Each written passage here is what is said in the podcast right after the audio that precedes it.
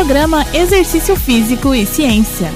Está começando mais um Exercício Físico e Ciência, o programa de rádio e podcast que trata de exercícios a partir de evidências produzidas pela ciência. Um desafio que nós, profissionais da saúde, especialmente da educação física, vivenciamos nesse momento de pandemia e isolamento social, é como podemos ajudar as pessoas a se manterem ativas fisicamente ou envolvidas em atividades físicas durante esse período, uma vez que as academias e espaços destinados a exercícios continuam fechados temporariamente.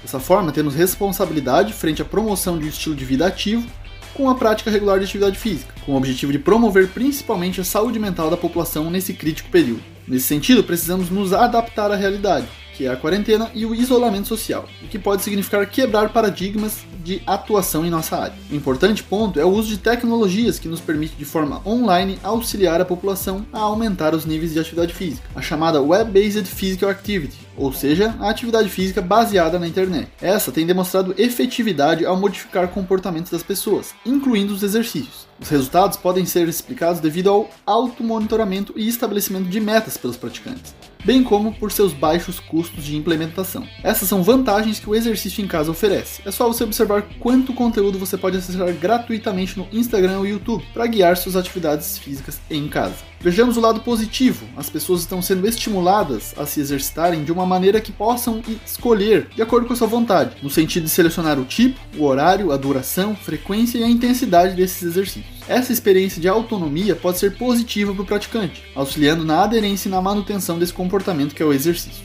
Temos muito mais coisas na prática de exercícios do que se costuma perceber.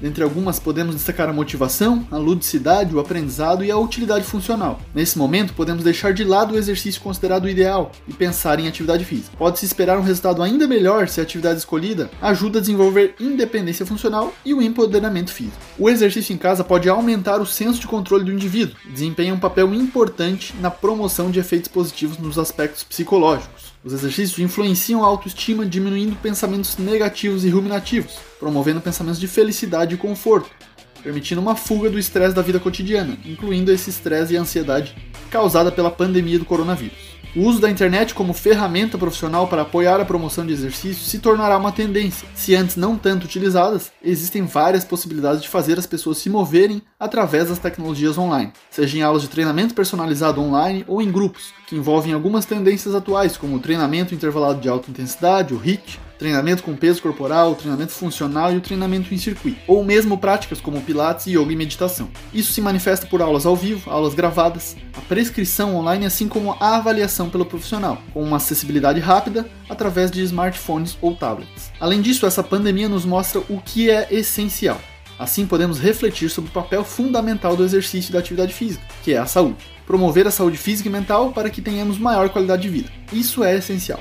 E a prática deve ser divertida, deve ser prazerosa, as pessoas devem ter opções de escolha e sentir-se bem fazendo o que escolhem. E nesse momento isso pode ser feito em casa, claro, com a devida orientação e supervisão do profissional de educação física. Este foi mais um Exercício Físico e Ciência. Todos os nossos programas você encontra no Spotify e Deezer, sob a forma do podcast Exercício Físico e Ciência. Um abraço e até a próxima. Você ouviu Exercício Físico e Ciência com o professor Fábio Dominski. Só aqui, na Rádio Desc FM 91.9.